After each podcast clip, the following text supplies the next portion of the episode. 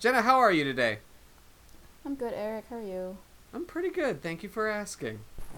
Jenna, before we get started, I've got a question for you. Okay. Let's say that you wanted to get rich. Okay. Would you try to get rich by entering into prize fights? Um. No. Maybe. And if say you were, if you were gonna get to get into the prize fighting game, would you consistently go up against opponents that were bigger and stronger and heavier than you? Oh my goodness. No. No way. No. Interesting choice. you know who didn't make that choice? Who? Japan.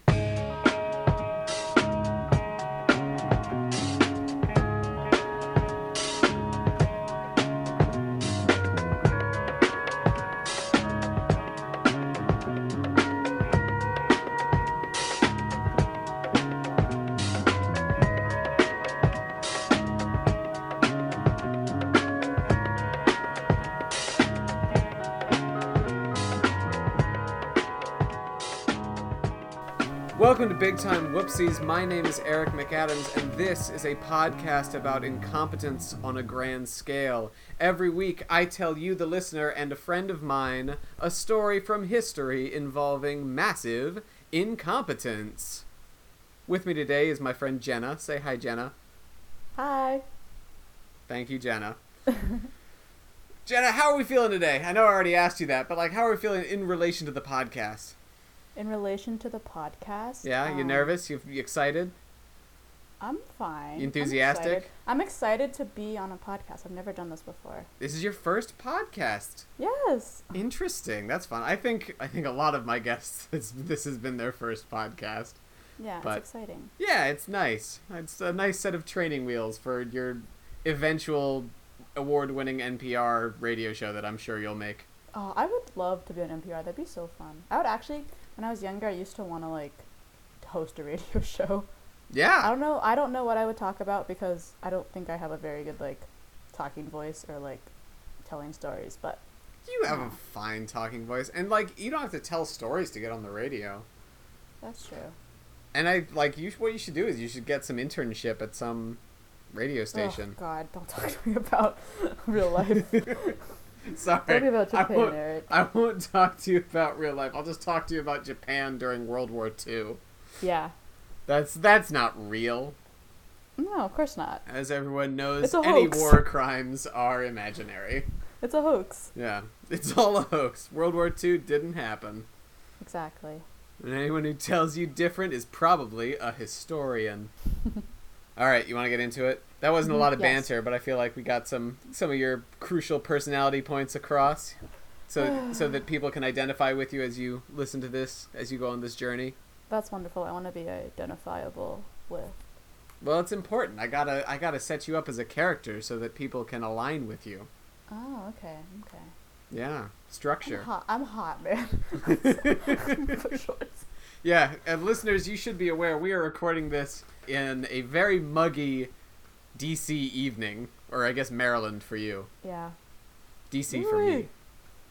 It is sweaty, damp, and it is hot. So if you if if you're listening to this and you go like, you know what, he sounds sweaty, you're probably right. Ew. I don't know how he's conveying this to me purely through the medium of sound, but he is definitely a sweaty man. And you would be right. All right. Matthew Perry, All right. the actor, Okay. is not who this story is about. Oh, darn it. It is about the very beginning of this starts with a different man named Matthew Perry. Okay. Commodore Matthew Perry arrives in Japan in 1852. Commodore Matthew Perry is from the United States Navy.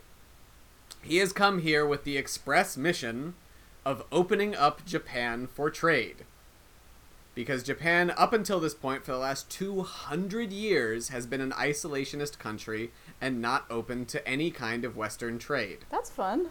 Yeah. Guess how he does it? Guess how he opens Japan up to trade? Um, he arrives in Japan, and he asks them to open up for trade, and he. This is pretty That's actually pretty much what happens. Just like many Amer- historical American figures. I do not believe he kills a lot of people. He just threatens to because he shows up in Japan with more than one gunboat equipped with with cutting edge technology in how to destroy a city. Oh, that's fun. They have these gunboats have the biggest, baddest guns that the United States could put on a boat, and he sits outside the city of Edo and pretty much goes, "If I wanted to, I could destroy your entire city with just these few boats." That's not nice. Up until this point, Japan like has had occasional dealings with specifically the Dutch. Okay. Don't ask me why it happens, and but the Dutch are allowed to use like two Japanese ports, and that's their only window to the outside world essentially. And Japan goes like, "Could you at least go to one of those two ports to do this?" And Matthew Perry goes like, "No, that's not how this works anymore. you do what I say, and I have a letter that needs to go to this specific guy, and he's in this city." He's an Im- impatient man.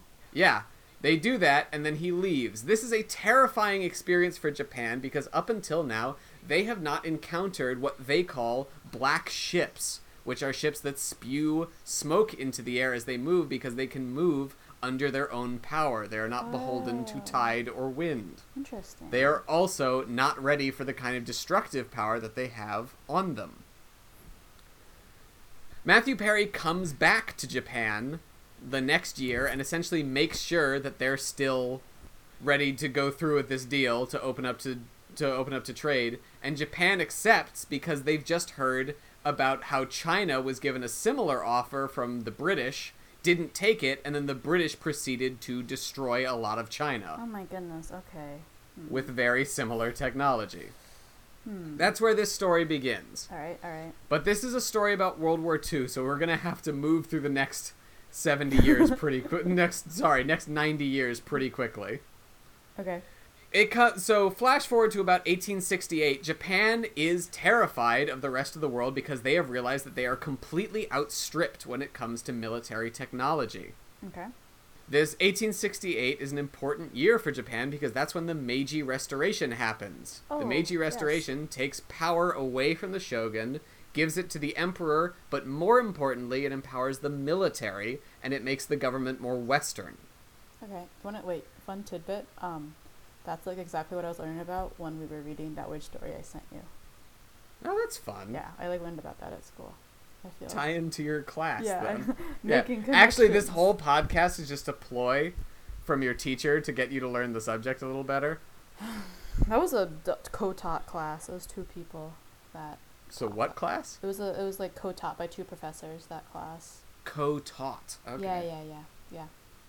Interesting. By a very gay German professor. Professor, and then this Hmm. little white lady who like knew a lot about Japan. You never know who's going to know a lot about Japan. you can never tell. Maybe you do. I know a little bit. Okay. I also host an anime podcast. Oh yeah, you do. Yeah. Which I don't recommend to my family or friends to listen to. But, you know, hey. For those who want to know, that's the Shmanime podcast on the Major Cast Network. The Major Cast Network goofiest show. Look at that plug. Yeah. I've gotten better at doing plugs over the course of the last few episodes. Yeah, you just like integrate them. They're really smooth. They're nice. I try to be. So, 1868, the Meiji Restoration happens. And after this point, westernization is favored and encouraged by the government and by the elite of Japan. Western dress is is uh, adopted uh, in some circles, and more specifically, a Western military is adopted Ah. by the country. And Japan's military starts to grow. And as they're pl- as they are growing their power essentially around the 1890s they essentially realize that the only way to be recognized as a world power right now is to be a an imperialist colonialist world power because that's the only kind that exists Oh my goodness. in the world at the time.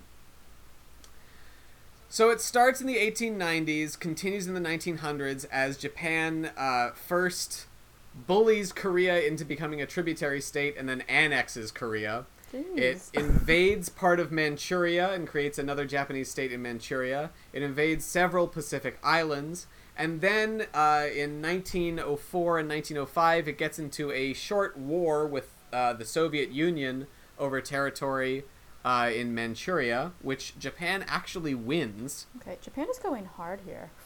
Japan ramps up its military activity very quickly. Zero to one hundred. Uh, Japan actually wins through a series of pretty marvelous uh, victories uh, in this war against Russia, but Russia realizes that Japan's kind of overextending itself. It's only winning by overextending itself. Okay. So it ends in a peace treaty where Russia kind of goes like, you know, if we brought all our forces to bear, we could win this war. And Japan goes like, well, all right, we'll just take some of this territory. You don't have to pay us anything. Okay. And that's what happens. Then World War One comes around, and Japan is actually part of the Allies in World War One. Oh, all right. Interesting. Sort of. Japan only really joins World War One, so it can still be a colonialist superpower. And what it uses World War One to do is steal islands that Germany owns. Oh. So it, it attacks a few Pacific islands that Germany owns, and because that then that technically means that they participated in the war. okay. Okay. That's World War One for Japan, essentially. Flash forward to, ni- to the 1930s, and the leaders are starting to are starting to slow down a bit. Around 1932, they're starting to pull back and not push as hard. They're trying to be more go for peace and business with the Western powers because they feel like they've established themselves as the preeminent power in Asia okay. the people of Japan are not happy about this. Because after like 30, 40 years of aggressive military expansion, they think that they should just kind of keep doing that. Oh, okay. Be- and, you know, nothing bad has ever come out of that. Don't know how I feel about this at this moment, but What do you mean you don't know how you feel about this? aggressive, more aggressive military expansion. Mm-hmm. Where, didn't you just say they were doing it for the past how many years? 30, 40 Thirty- years? Yeah. Mhm. Isn't it time for a break? In 1932, so emboldened by their success the, and with the rise of ultra nationalism, Mm-hmm. The Japanese people start to express their uh, discontent with uh, what they perceive as cowardly leaders who are trying to reconcile with Western powers. And in 1932, after a series of assassination attempts on these politicians, Oh it is very clear that the Japanese people would more prefer that the military just kind of be in charge of everything. Okay. And that's sort of what happens. Sort of. Yeah, the military attempts a coup in 1936, but they don't really take over. But then they afterwards they sort of take over Okay. in that a gen- a military general is made the prime minister and the emperor kind of stops telling them what to do. okay. Okay. Uh, it is around and uh, pretty much immediately after that Japanese military activity ramps back up. Okay. Uh, they uh, invade China soon after that. They'd been in China already, but now they perform what has what is uh, colloquially colloquially colloquially known as the Rape of Nanking. Oh, that's a nice name. That's what happens in 1937, Okay. and I'm not going to get into that too much, but it is a bad time. Yeah. Japanese soldiers kill thousands and thousands of people and rape an estimated 20,000 women in Nanking Good. Oh over the course of that time. Rape is is a literal use there. Okay. It is it is it's kind of it's a heavy. bad time. yeah. No, no, this is hmm. they get some international sanctions, but they mostly keep what they take in China and they also uh, border skirmishes start ramping up with s- the Soviet Union again. I told you that there was a brief war in Manchuria Yeah. with the Soviet Union. Yeah. The border skirmishes there start ramping up in part because of a man named Masanobu Tsuji. Okay. Masanobu Tsuji was a proponent of what was called Gekokujo. Gekokujo was a it's translated a couple different ways, but essentially it was called loyal insubordination. Loyal insubordination. Yeah, it, it's it's a it's an oxymoron. Is that an oxymoron? Yes, it is. what it essentially means is he and other members, this is almost entirely a military concept. he and other members of the military would ignore politicians, emperors, whatever, even higher ups in the military if they believed that what they were doing was good for the nation. Oh, okay. Hmm. Which, you know, I'm sure only good things will come from So this. basically, they can do whatever they want. Is that that's kind of what that's saying? Essentially, but like it's about him being a patriot, really, is what he would say. Mm-hmm. During this, I like I said, the the border skirmishes are ramping up, and it's partially because of him. Because Masanobu Tsuji, I think, is probably the best example of the Japanese military during this time Okay. Because all he ever did was attack. All he ever did was attack. That's it. That's all. He was he was aggressive uh, in person and on the battlefield. He was not the kind of leader to like you know make his decision in the office and then send his men to die. He would go down to the front lines with them. Hmm. On top of this, his Wikipedia page is like a greatest hits of Japanese war crimes. Uh-huh. Um, he took part in a lot of them. More on those later. I feel like when you're on something that's greatest hits, you don't want it to be war crimes. Maybe like greatest hits of the early 2000s or Greatest hits of like Fleetwood Mac. greatest hits of Japanese war crimes. Coming in at spot number one, we have. Oh yeah, we'll we'll get to that. Well, one number one would be the rape of Nanking, and I don't think he was actually involved in that. Is your podcast actually called Greatest Hits of Japanese War Crimes? Is that what the title of this is? The episode title for today's story is named after Masanobu Tsuji. Thank you for that excellent segue. Yeah, getting good The this. episode title today is Masanobu Tsuji's nickname, which was the God of Operations. Ah, alright. Alright. He got this name because he worked in the operations department of the Japanese military. And he planned the logistics and, man- and he planned and managed the logistics of many Japanese operations during this time of about from the uh, mid 30s to uh, the mid 40s is when he was at the peak of his career. And while these border skirmishes are ramping up with the Soviet Union, that's where he is, funnily enough. It's almost like he's one of the ones exacerbating the situation. Hmm, interesting. Matter of fact, it's exactly like that. That's what he's doing. Let me just call him out right now. this is it's what he's doing. That man, that man over there, he's Mhm. exacerbating the situation. These these border skir- skirmishes came from essentially, you know, how a lot of border skirmishes happen, which is one side thought the border was here and the other side thought the border was in a different place. Alright. And they decided to fight over that. Okay. because each side wanted more land. The Soviet Union side thought that uh, the Khalkhin Gol would be the border, which was a river, and the Japanese side thought that the border would be at uh, Nomonhan. Actually, wait, I think I've got that mixed up. The Khalkhin Gol was closer to the Soviet Union, so ja- Japan thought that it would that would be the border, and Nomonhan was closer to Japan, so Uh, Russia thought so the Soviet Union thought that would be the border Okay, okay. the tensions are escalating there, and Masanobu Tsuji and uh, and men like him. What's interesting about Masanobu Tsuji is that he never appears as like one of the leaders in whatever battle he was a part of. Alright. He's just always, but he is usually credit as, credited as like the guy who actually planned the thing. Interesting. So Masanobu Tsuji and men like him decide that they got a pretty good shot at beating the Soviet Union. Okay. Why is that? They're wrong. Oh. Why are they wrong? they woefully overestimate their chances.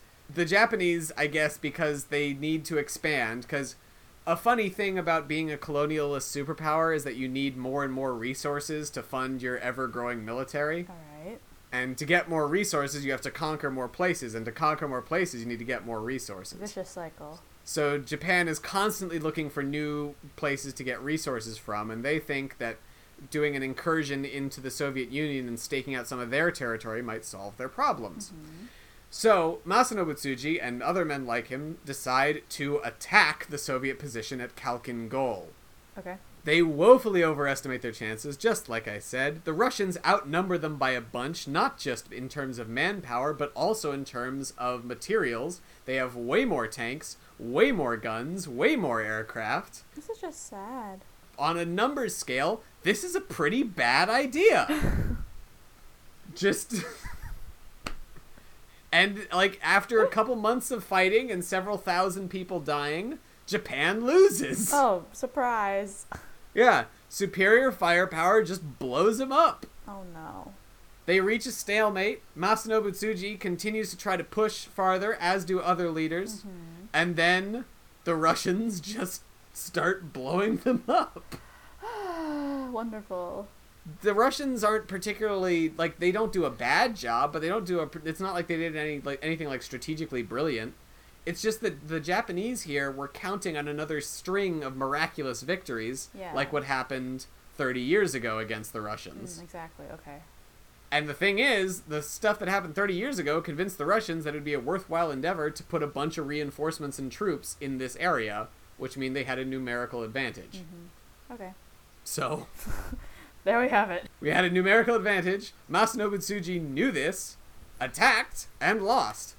Japan's Japan lost a lot of guys fighting here. So did the so did the Soviet Union. They lost a lot of guys too because the Japan because Japan did fight pretty well in the battles they were in. They just couldn't beat the numbers. Mm-hmm. During this fight, they get almost obliterated, and they still want to keep fighting.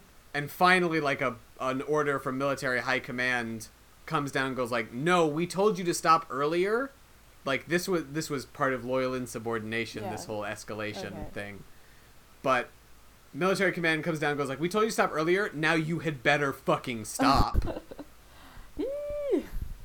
Yeah, so they do this time. Okay. So they stop. So, Jenna, let's say you're a colonialist superpower, Oh, which is really how I've always thought of you. My dream. Finally, Yeah. someone sees the real me. Finally, we've found your identity. My true form revealed. Yeah. So let's say you're a colonialist superpower. Okay. One of the ma- and let's say you're specifically Japan trying to be a colonialist superpower. You've just tried to get resources from the Soviet Union. That didn't go so hot. Okay. Where else are you going to get your resources?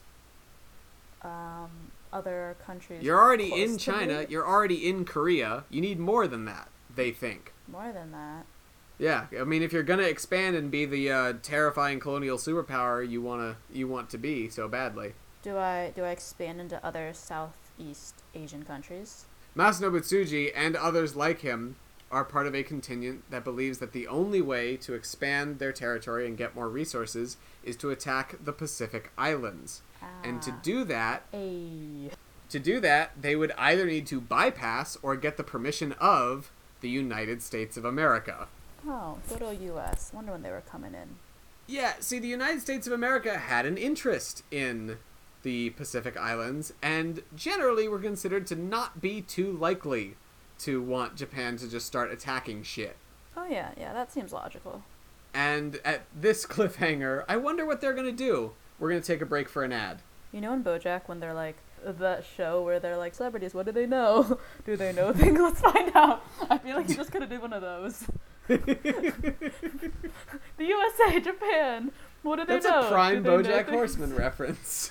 I am a prime BoJack Horseman reference. Do you find yourself unable to watch television? Who has the time? Well, luckily, we do. I'm Liam Sr. I'm Josh Phillips. We host a podcast where we watch old canceled TV for, For you. you. Musty TV, every Thursday on the Major Cast Network. My father says we're crazy. My mother won't talk to me anymore. Why did you put on sweatpants? I don't know, they're comfy. Don't you ever just do things for the comfort of it, Eric? Like eat mac and cheese? I feel like temperature is part of my comfort, so I wouldn't do something that makes me hotter. I don't know. They're comfy and I like them. I mean, okay, but like, Sorry, I'm it makes so you tired. hot. It's not comfort. All right. Ready to go? Yeah, yeah. Masanobu Tsuji, after attacking Russia, has decided that attacking Russia again is not an option. Not an option. Off the table. He thinks they have superior firepower. This is like the one because after he attacked them for like a year, he decided like, huh, maybe this wasn't the right idea. it took him a year to figure that out. Kinda. He would have kept attacking if if the higher ups hadn't stopped him. Maybe he's a slow learner. He always thinks that the right option in war is to attack and more aggressively. he always thinks that it's to be like there's some clever way to attack and destroy the enemy. The only way is forward, Yep. basically. Yeah.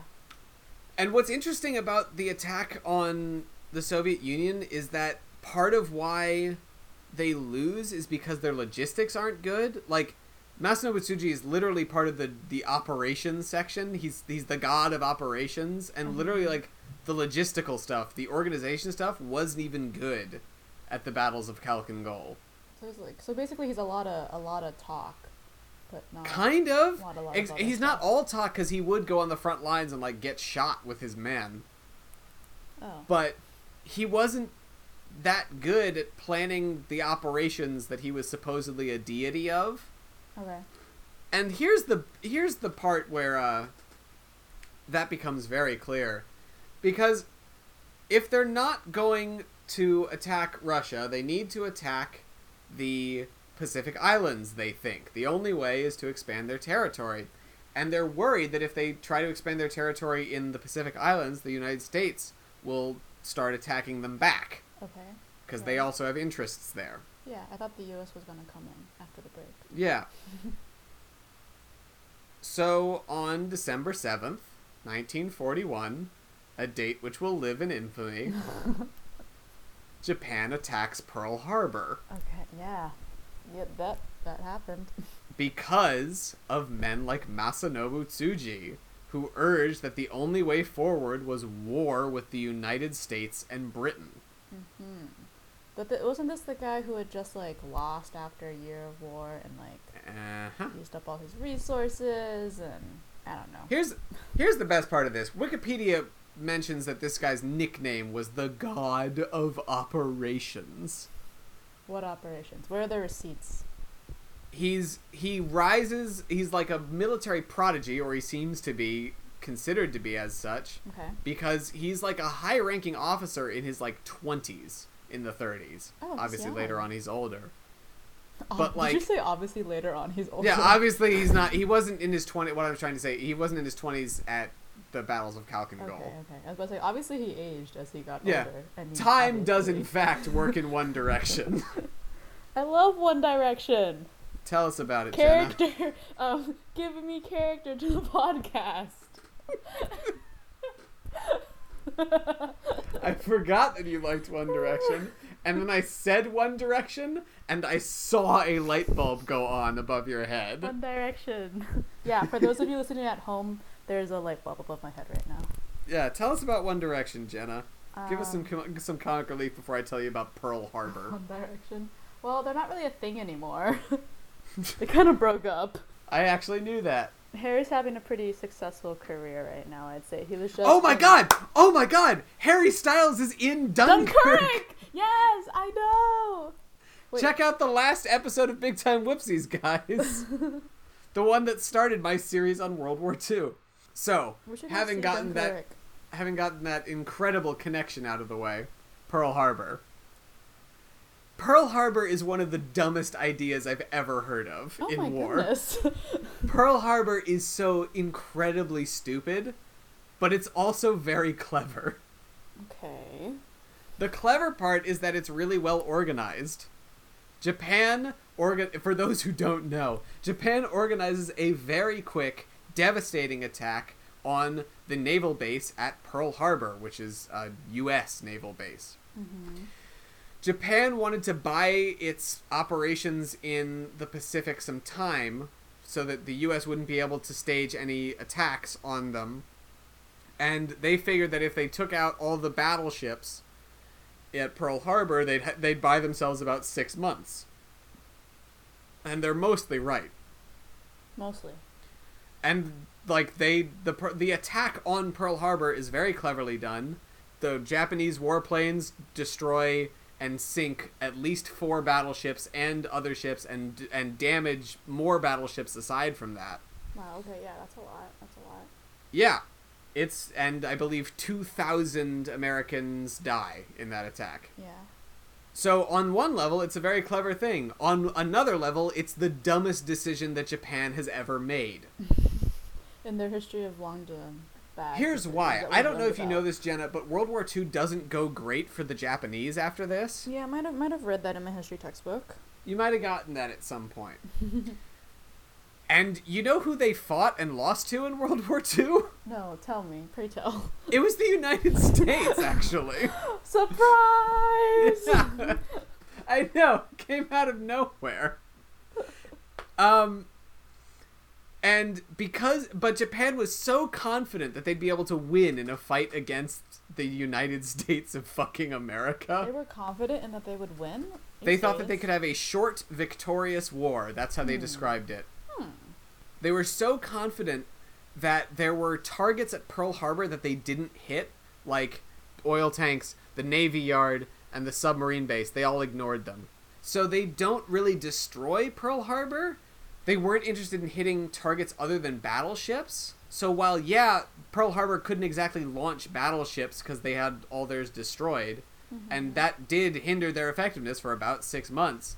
Pearl Harbor was still like an effective naval base after that because their like long-term resources weren't affected. Oh, that was silly of the Japanese then to. It was awfully silly. They also didn't destroy any aircraft carriers. None really. None Wow. of them. Wow. No aircraft carriers were destroyed in Pearl Harbor, and fun fact, aircraft carriers were a big deal in World War II. Fun fact. Yeah. So, one, their attack did sort of do what it was supposed to do. That's why it's sort of clever. But it didn't stop the United States from getting involved in the war, and it also. The United States probably would have given that six months to the Japanese anyway. They weren't about to attack the Japanese before this sneak attack on one of their bases. Yeah. Like the United States was not. There were even parts of the United States that didn't want to go to war at all. There were non-interventionists, non-interventionist politicians that didn't want to go to war with Germany or Japan or anybody. Mhm. Okay. Okay. But when you kill two thousand Americas, America. If when you kill two thousand Americans in a coordinated airstrike, that tends to get people thinking like, "Huh, maybe we should airstrike them back." And so after after a lot of these invasions, these uh, these attacks, a lot of these Japanese generals tend to react with kind of like, "I'm not sure this was a good idea." Hindsight is twenty twenty, isn't it? The guy who was in charge of uh, the Air Force, his name was Yamamoto, for Japan. Uh, there's this quote that's been kind of misattributed to him. They say he says, "We won a victory, but I I fear that we have woken a sleeping giant and filled him with a terrible resolve." Okay. Uh, this is this quote doesn't appear in any kind of print, but it's commonly attributed to him, and I don't think he actually said it. But he is said to have been pretty remorseful after this attack because he knew that for the next six months he would be able to pretty much run shit in the Pacific because no one would be able to stop him. But he said there are quote there are actual quotes of him going like, after that first six months, I don't know what we're gonna do. Oh boy, people in positions of power not knowing what they're Mhm. doing. Other Japanese generals, uh, when after attacking Khalkhin Gol, were pretty remorseful. They kind of realized like this was pretty dumb. This was not a good idea. We're not invincible. We can't just win because we think Oh. we're gonna win. Okay. Other like people at the rape of Nanking were very remorseful because like Jesus Christ Yeah. Terrible. because that was one of the most horrible war crimes of all time. Masanobu Tsuji did not react with remorse. Why am I not surprised? he went on to commit more war crimes. Oh gosh, did he? undeterred by losing at the hands of both the Soviet Union and now he was about to lose to the United States of America because, you know, Pearl Harbor was just such a success, right? Mm-hmm. Masanobu Tsuji uh, helped plan the Sook Ching, which is where Japanese military uh, had a genocidal purge Oh of people living in Singapore. Oh yeah, thousands of people died from that, and he helped plan it. And he also helped plan the Bataan Death March, which is where Filipino soldiers and some American POWs were marched several uh, for for a long way from one base to another, and pretty ki- and kind of just indiscriminately killed along the way. This guy's terrible. Yeah. and not only that, Masanobu Tsuji is commonly thought that Masanobu Tsuji held the first mass execution during the Bataan Death March. Mm-hmm. Killed about 300 soldiers. Wow. Okay. And in one go, thousands more died after that. All right. That's Masanobu Tsuji. He goes on to keep working for Japan and eventually, and he doesn't uh, ever answer for his crimes He doesn't ever answer, really. because Why? he traveled to La- because uh, after after World War II he went into hiding in China Uh-huh. and he I think he became to be like a politician What? That's, for a while after this as well that's crazy. because he he avoided any like war crimes tribunals that kind of thing and then he went on to be a politician then he traveled to Laos on his Wikipedia page it says in April 1961 he traveled to Laos and was never heard from again Oh gosh. Celebrities, where are they now? Do they know things? Let's find out. Does Masanobu Tsuji know things? Turns out he just wants to kill American prisoners of war. Wow. So he, he just went to China and then he went to Laos and then MIA. Yep. But for all and that- the, it, on Wikipedia, it mentions that there were like rumors that he went on to help the North Vietnamese government, which Yeah, seems yeah. kind of far fetched to me. Yeah. But still, for like people knowing that he did all that stuff and then like nothing happening Oh yeah, afterwards. Dude, oh, Mhm. that's wild. yeah. I, he was known as the god of operations because I guess for his like logistical prowess, but like his main answer for most things seems to be just like press forward even if everyone dies. Maybe the biggest operation is that he didn't answer for any of his war crimes. I'm still stuck on that point. Yeah. Ah. Yes, sir. Ah. There were a lot of Japanese officials that uh, did not answer for crimes, such as Prince Asaka, who was the commanding officer during the the rape of Nanking, and Mhm. was granted immunity because he was part of the imperial family. Oh gosh. Yeah, That sucks. he's gonna he's gonna be part of a. Uh, I'm doing like an anthology episode sometime in the future of serial killers who got off easy because they were nobility. That sounds fun.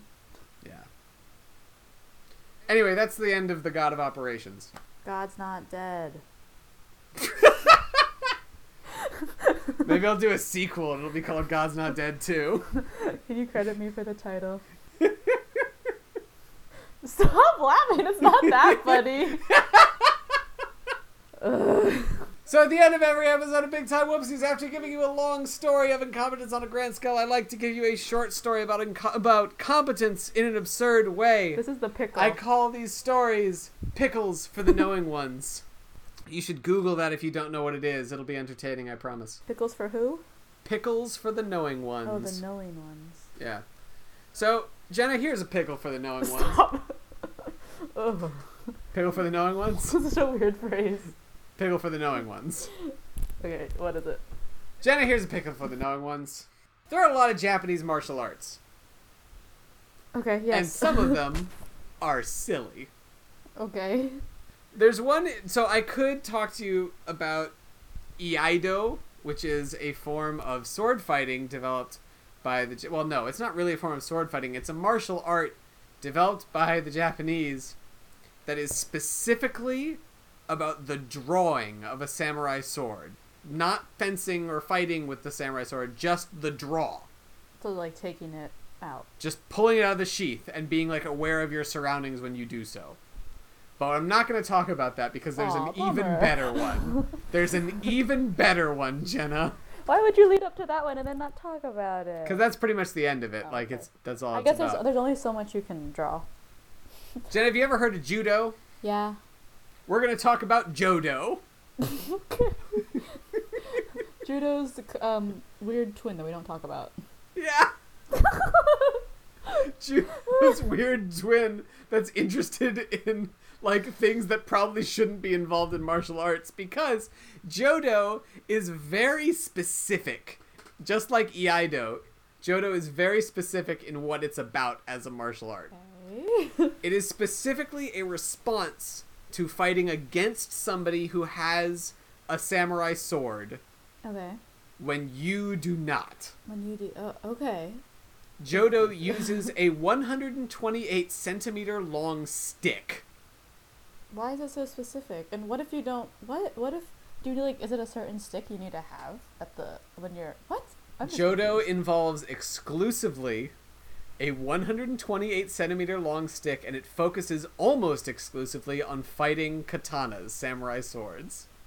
But what if you're in the situation when you're you come across a samurai sword and you don't have your 120 whatever centimeter stick? Well, then you can't use Jodo. rats. And if you go up against someone who doesn't have a samurai sword, you also can't really use Jodo. so even if I have the 120 centimeter, It'll tell you how 100 to hit stick- people. That's that's about it. It doesn't know how to react to like unarmed combatants. Wait, no. So now I have a question, Eric. If, Yeah. So are there places that make these 120 whatever centimeter? Oh yeah, it's still a thing even to this day. People That's still practice so Jodo. specific. Yeah, it's incredibly specific. That's very niche. yeah. Oh my god. So if you go up against someone and you don't have this stick, you can't use Jodo. ah! And if say they're just using like a knife, you can't use Jodo. yeah. Oh, okay. It was developed specifically to fight samurai swords because there's some like mythical figure who tried to fight a samurai swordsman with a bow staff, which is a longer, nor- more normal staff. Mm-hmm. And he had trouble, but he said that he could fight the samurai sword if he just had a 124, 128, fuck, this very specific length of wood. because it was shorter than a bow staff, it would be able to penetrate the defense somehow. I don't know Square how. up. Square up. But for whatever Square reason. It was considered that this shorter staff would be better than the longer staff when fighting against samurai swords, and that's how an entire martial art was created. That's fun. I just gotta, you know, pick up my kid from Jodo class. Yeah. Oh, do you mean judo? No. Jodo. he has uh lessons three times a week, Monday, Wednesday, Friday. What kind of equipment does he have? I don't know the stick.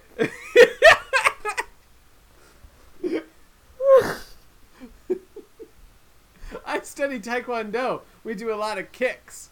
I study fencing. Then we have this sword. I study judo. I got a stick. Good grief. Woo! That's the end of this episode of Big Time Whoopsies. Jenna, thank you for being on my podcast. Thanks for having me, Eric. I know it was kind of a lot of struggle. It's too hot and we're tired. That's okay. Any comments on these stories that you got the privilege to hear firsthand? Um, I'm gonna be honest. I really like the little pickle at the end. I found that um kind of the most intriguing. All right. Okay. That's fine. I'm but also, hurt. but also, when you commit war crimes, y'all should be like prosecuted for it. Yeah. Yeah. Yeah. That's messed Yeah. up. Yeah, is that all you have to say too? I generally concur that people who commit war crimes should probably be prosecuted. It's funny that people don't seem to agree with me going by history. Yeah. My name is Eric McAdams. Thank you for listening to Big Time Whoopsies. You can find me on Twitter at audaciously yours. You can find my website nocharacterissafe.com. You can find my other podcast, the Shmanime Podcast, over on the Major Cast Network. Thank you for listening. Bye. Thanks for listening to the Major Casts Network. Stay fun, stay nasty, and stay major.